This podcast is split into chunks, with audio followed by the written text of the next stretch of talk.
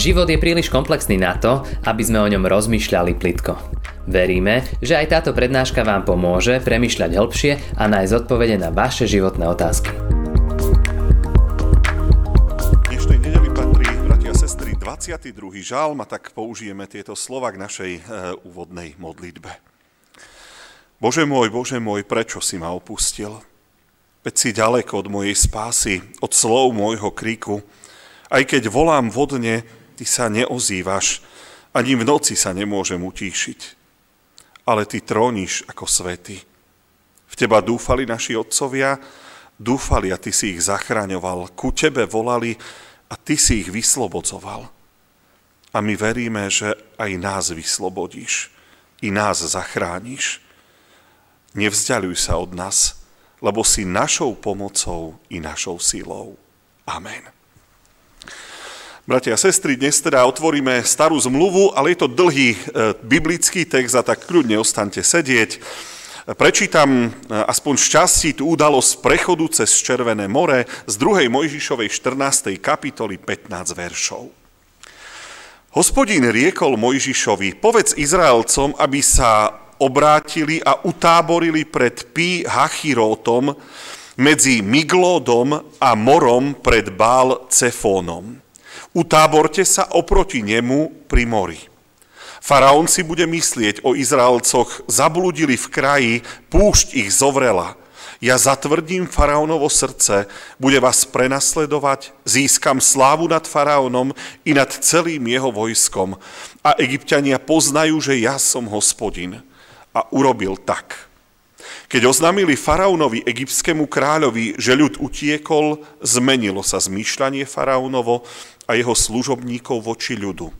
Povedali, čo sme to urobili, že sme prepustili Izrael zo svojich služieb. Dal zapriahnuť do svojho voza a svoj bojový ľud vzal so sebou. Vzal 600 vybraných vozov a všetky egyptské vozy, na každom boli vynikajúci bojovníci. Hospodín zatvrdil srdce faraóna, egyptského kráľa a ten prenasledoval Izraelcov. Izraelci vychádzali pred ochranou zdvihnutej ruky. Egyptiania ich prenasledovali a všetky faraónové kone, vozy a jeho jazdci i vojsko ich dostihli, keď táborili pri mori pri Pi Hachirote pred Bál Cefónom. Keď sa faraón približoval, Izraelci pozdvihli oči a videli, že sa egyptiania hrnú za nimi. Izraelci sa veľmi naľakali a volali k hospodinovi o pomoc. I povedali Mojžišovi, či nebolo dosť hrobov v Egypte, že si nás vyviedol zomrieť na púšti? Čo si nám to urobil, že si nás vyviedol z Egypta? Či sme ti nepovedali už v Egypte, nechaj nás, budeme slúžiť egyptianom, lebo pre nás je lepšie slúžiť egyptianom, ako zomrieť na púšti. Ale Mojžiš povedal ľudu, nebojte sa, stojte pevne a uvidíte záchranu hospodinovu, ktorú vám dnes spôsobí, lebo ako vidíte dnes egyptianov, tak ich už nikdy neuzriete. Hospodin bude bojovať za vás, vy buďte len ticho. Amen. Využijem teda dnes, bratia a sestry, takú jednoduchú Božiu symboliku. Nachádzame sa dnes v pôstnom období, ktorý, ktoré trvá 40 dní. Je to také, také naše spoločné putovanie k e, Veľkej noci, k najdôležitejším momentom kresťanskej viery.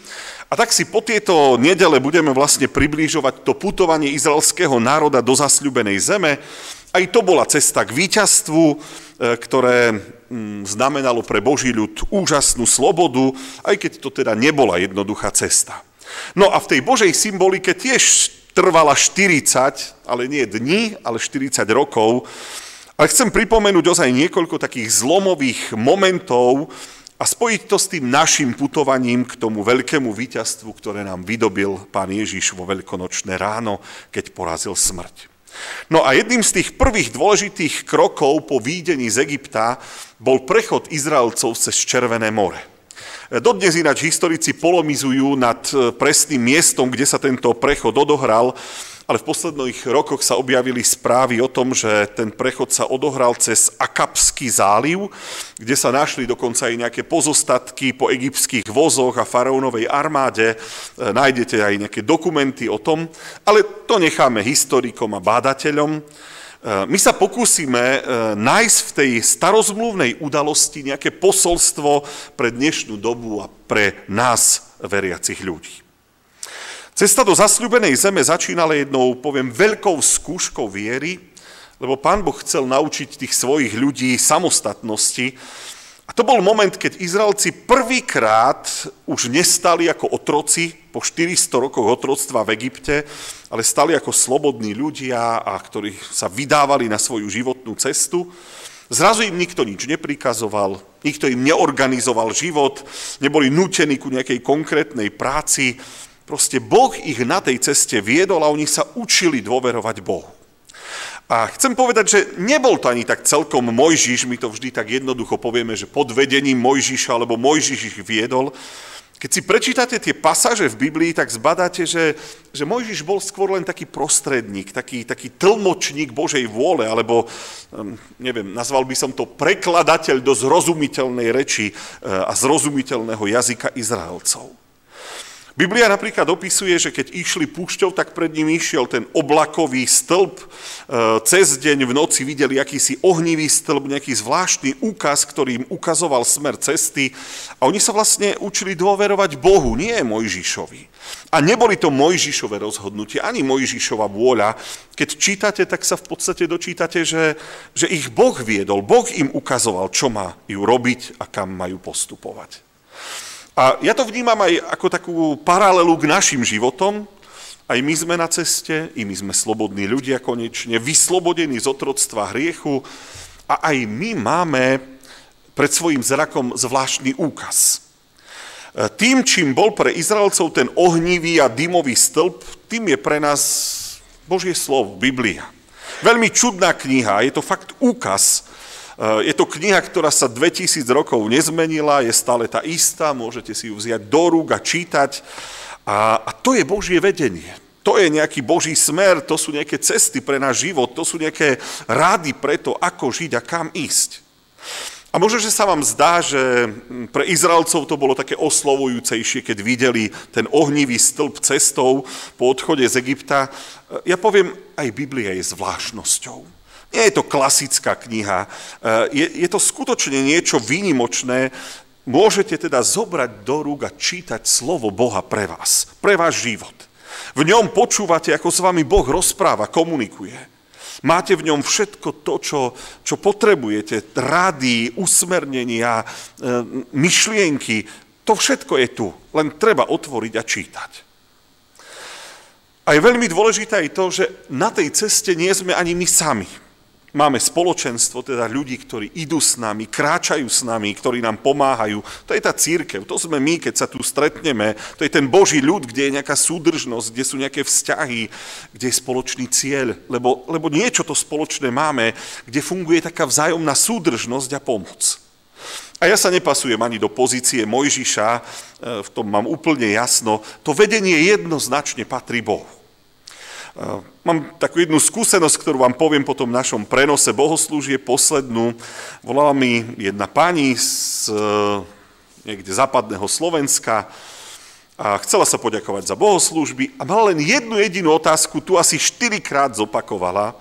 Pýtala sa, ako to robíte, že máte v kostole toľko mladých ľudí, lebo u nás nie sú. A ja som sa zasekol, lebo ja som nevedel, čo im mám odpovedať. No, čo zvláštne robíme? Ehm, veď predsa nerobíme nič výnimočné, len to, čo sa robí v cirkevnom zbore. Nie je tu nič, ehm, čo by zasluhovalo nejakú pochvalu alebo nejaký obdiv.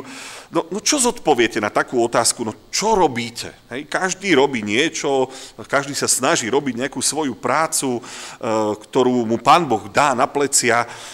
Priznám sa, že som to nevedel ani zodpovedať, aj sme skončili ten rozhovor, aj som chvíľu rozmýšľal, čo robíme výnimočné. Nerobíme nič výnimočné, takže nejaký obdiv nejaká vďaka za to asi nepatrí. No ale dôležitý moment putovania púšťou bol taký čudný Boží plán, ktorý sa uskutočňoval už od samého začiatku, keď Izraelce z toho Egypta vyšli. A bolo to niečo, čomu Izrael vôbec nerozumel a v podstate ani Mojžiš, Boh mu to musel vysvetliť. Pán Boh ich umyselne doviedol až k moru. Vyzeralo to, ako keby sa omylom dostali do pasce, ako keby zlíhala niekde organizácia a vedenie, proste putovali pomedzi pohoria, púšťou a skončili na mieste, kde pred nimi bolo more a za nimi jedna jediná cesta, po ktorej sa síce mohli vrátiť, ale už po tej ceste ich naháňali egyptské vojska. Bolo to ako keby došli nakoniec do slepej ulice.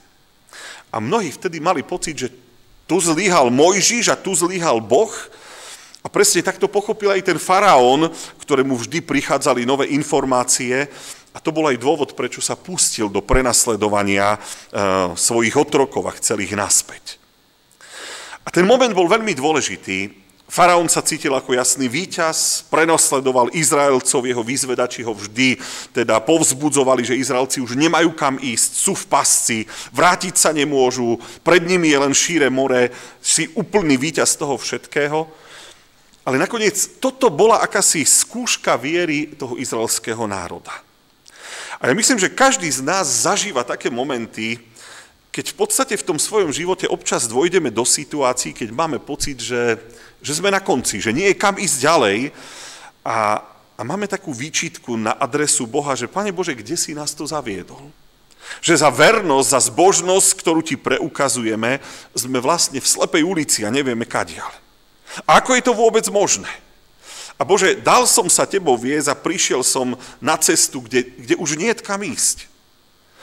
A občas ozaj máme pocit, že nás Pán Boh ako keby sklamal, ako keby nás zaviedol niekde. Niečo sľuboval a niečo iné sa vlastne stalo. A presne takto vnímali aj Izraelci, obracajú sa na Mojžiša s výčitkou, že však sme kľudne mohli pomrieť v Egypte. Na čo bolo dobre to úsilie, keď aj tak padneme mečom? Faktom je, že ako pasca to vyzerala, vyzeralo len z ľudskej strany. A Boh mal plán, mal nejakú víziu, pre budúcnosť e, a tú víziu Izrael vôbec nechápal, ani tomu nerozumeli, ani si to nedokázali predstaviť, ale, ale Boh videl plán.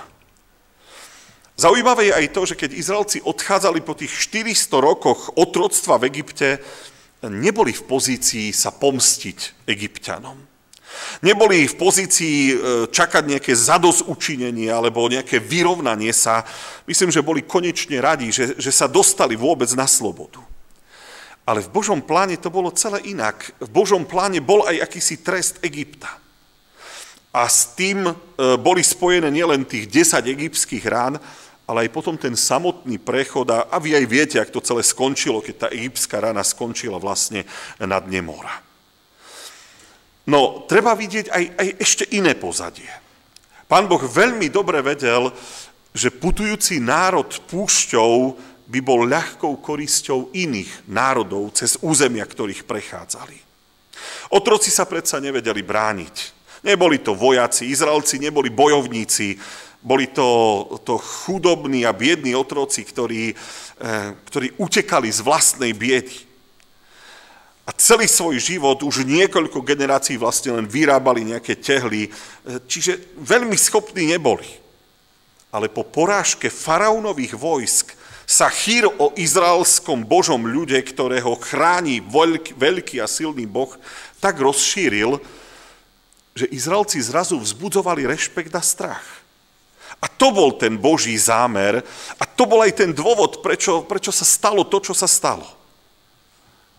Všetci vnímali, že izraelský národ porazil vyzbrojenú, um, vojensky na úrovni prichystanú egyptskú armádu. Faraónové konia a jazda, ktoré boli v tedajšom svete úplne známe.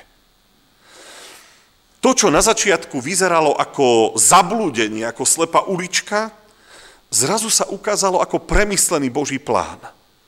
A najväčšou iróniou bolo, že Izraelci vôbec nesiahli rukou po zbrani, ani sa nejako do toho boja nezapojili, len prešli na druhú stranu a pán Boh im oznámil, len, len buďte ticho, prestaňte reptať a len choďte. Pre Židov v celej histórii toto bola skúsenosť a veľké povzbudenie viery. To, čo vyzerá z ľudského pohľadu ako prehra, pod Božím vedením je nakoniec víťazstvo. A bolo to potrebné aj pre tú budúcnosť Izraela, pre ich bezpečnosť počas putovania púšťov. To všetko malo nejakú svoju logiku a svoj zmysel. A ja vnímam tú situáciu dodnes ako svedectvo o tom, že Pán Boh vidí ďalej ako len do zajtra aj v našich životoch. A skúste si vybaviť, bratia a sestry, koľkokrát ste v živote sa ocitli takto v nejakej pasci, že ste mali pocit, že som došiel nakoniec a už neviem kadiaľ. A mám pocit doslova, že, že nás Boh nejako zaviedol do slepej uličky a nevieme sa hnúť a sme skončili. A že naša poslušnosť Bohu a že, že tá naša nejaká vernosť, o ktorú sa snažíme, v podstate nám len zhoršila a skomplikovala život. Ale ja stále myslím na to, že to, čo tu na zemi veľakrát vyzerá ako naša prehra, je nakoniec v Božích plánoch jedno ďaleké veľké víťazstvo. Sme so svojou vierou často na smiech, a to sme počuli aj z toho Evanielia. Sme pre svoje názory na život e, zaznávaní ľuďmi, možno budeme opovrhovaní. To, čo mu veríme, je pre mnohých staromodné, prežité, toto sú ako keby také čiastočné naše prehry. Ale my smerujeme k jednému veľkému a konečnému víťazstvu a to je väčnosť. Čo by dal človek ako náhradu za svoju dušu? A náš cieľ je v zasľubenej zemi, to je miesto, kam dvojdeme, kam smerujeme. A, a na to by sme mali v podstate myslieť. To je to, že že aj keď máte niekedy pocit, že, že ste v koncoch a že, že, že Boh vás tam zaviedol, tak ten koniec nie je koniec. A vernosť a poslušnosť Bohu, to sa vždy oplatí. Len sa učme spoliehať na to jeho vedenie. Izraelcom to vtedy moc nevyšlo, prišlo reptanie a sťažovanie sa, že, že kde Bože sme vlastne došli. Ale Boh mal plán, Boh vedel, čo bude ďalej. Aj my sa potrebujeme učiť takej slepej dôvere a trpezlivosti.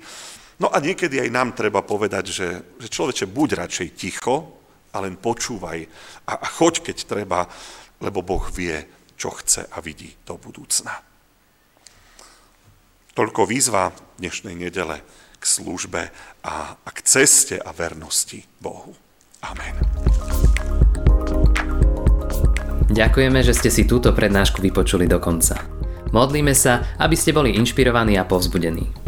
Ak máte nejaké otázky, napíšte nám správu na Facebooku, Instagrame alebo hoci aj e-mail.